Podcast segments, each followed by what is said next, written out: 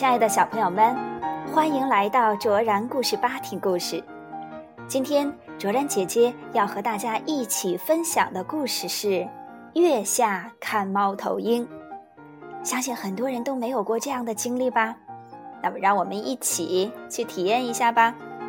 文：美国的真游轮，图：美国的约翰秀能，林良翻译，明天出版社出版。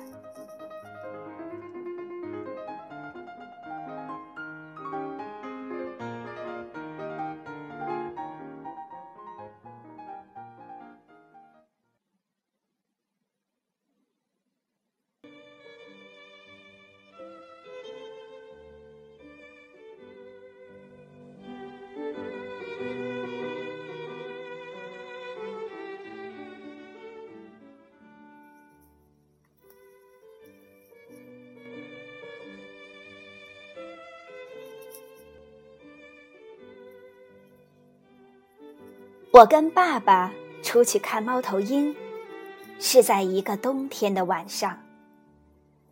那时候已经三更半夜了，我们一直都没睡觉。外面没有风，那些大树直挺挺地站着，像一座座高大的雕像。月光耀眼，天色很亮。背后远远传来火车的汽笛声，笛音低沉，拉得很长，就像一首歌，听起来好忧伤，好忧伤。爸爸早把我的毛线帽拉低，盖住我的耳朵，但是隔着帽子，我还是听得到声音。农场里的一只狗。跟着汽笛叫了起来，接着第二只狗也叫了，火车和狗齐声唱歌，唱了好一阵子。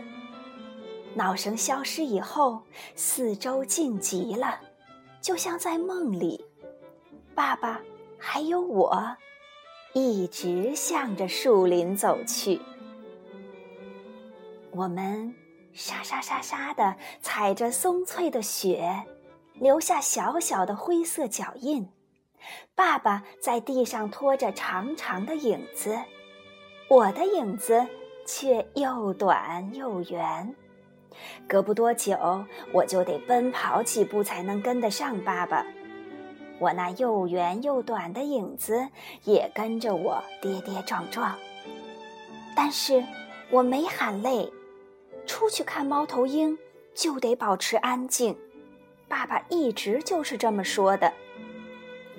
我盼望跟着爸爸一起去看猫头鹰，已经盼望好久好久了。我们走到了松林地带，在亮亮的天色里，一棵棵的松树看起来黑黑的、尖尖的。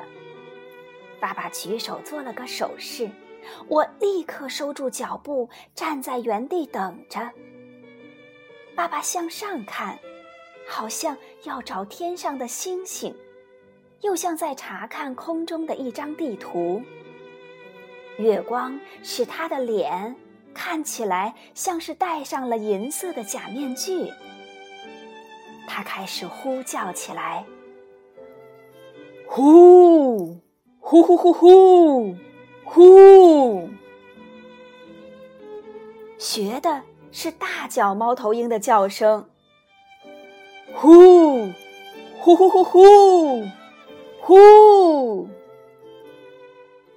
它叫了一阵，又叫一阵。每叫过一次，它就会停一下。我们两个也都竖起耳朵，静静的听一会儿。但是什么也没听到。爸爸耸耸肩膀，我也耸耸肩膀。我并不难过。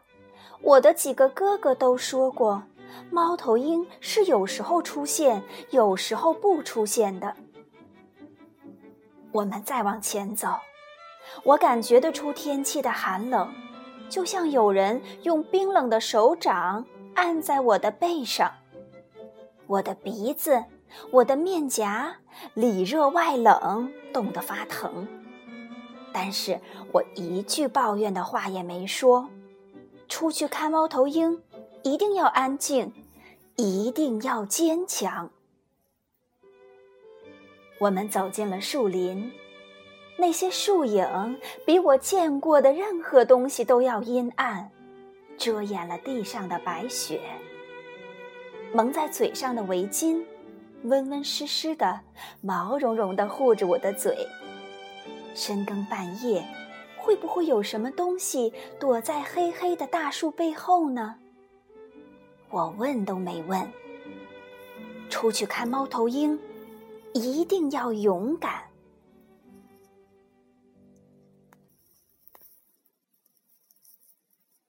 我们来到了黑森林中的一片空地，月亮高高挂在天空，月光就像对准着空地的中央照下来。月光下的雪看起来比瓷碗里的牛奶还要白。我喘着粗气，爸爸听见了，做手势叫我别出声。我赶紧用手套捂着围巾。围巾捂住我的嘴，我用心的听。爸爸又呼叫了起来：“呼呼呼呼呼呼呼呼呼呼呼呼！”我全神贯注的听着，看着，在这冷空气中。听得耳朵发疼，看得双眼蒙上一层雾。爸爸扬起了脸，打算再呼叫一次，但是他还没开口，就有回应的声音穿过树丛传了回来：“呼，呼呼呼呼呼。”爸爸脸上有了笑意，他回应了一声。呼呼呼呼呼呼！然后，他跟猫头鹰就像在那儿谈天，谈起了晚餐、树林、月亮和寒冷的天气。我松开了捂住围巾和嘴的手套，开心的想笑出来。从草地边缘。树丛上面传来的猫头鹰叫声越来越近了，草地上却没有一点动静。忽然间，一个猫头鹰的影子从地上的大树影里分离开，向着我们的头顶飞过来。我们看着，嘴里发热，却不出声，许多想说的话，一句也没说。飞过来的黑影。又发出了叫声。爸爸拧亮了他的大手电筒，正好照到那只刚要停落在树枝上的猫头鹰。我们跟那只猫头鹰，你看我，我看你，看了一分钟、三分钟，或者足足看了一百分钟也说不定。后来，那只猫头鹰就扇动它的大翅膀，从树枝上飞开了，像一道无声无息的黑影。它飞回树林里去了。该回家了，爸爸对我说：“我知道我可以说话了，也可以放声的笑，但是在回家的路上，我一声不响。”像一道影子。出去看猫头鹰，不需要说话，不需要温暖舒适，也不需要别的什么，只要心中有一个希望。爸爸是这么说的。那个希望会用没有声音的翅膀，在明亮的看猫头鹰的好月光下。向前飞行。